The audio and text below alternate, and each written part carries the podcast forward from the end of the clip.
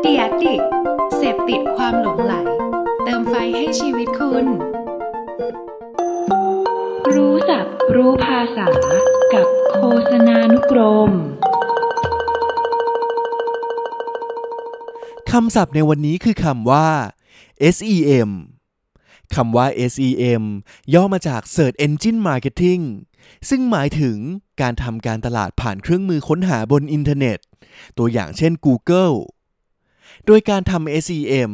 คือรูปแบบหนึ่งของการทำการตลาด ที่หวังผลให้กลุ่มเป้าหมายที่ใช้งาน Search Engine ในการค้นหาอยู่แล้ว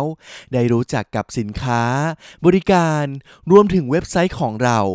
เพื่อต่อยอดโอกาสในการขายใหม่ ๆ ด้วยการตั้งค่าผ่านระบบโฆษณา อย่างที่นิยมในไทยก็คือ Google AdWords นั่นเองครับ ดังนั้นหากเพื่อนๆคิดว่าสินค้าหรือบริการของเรา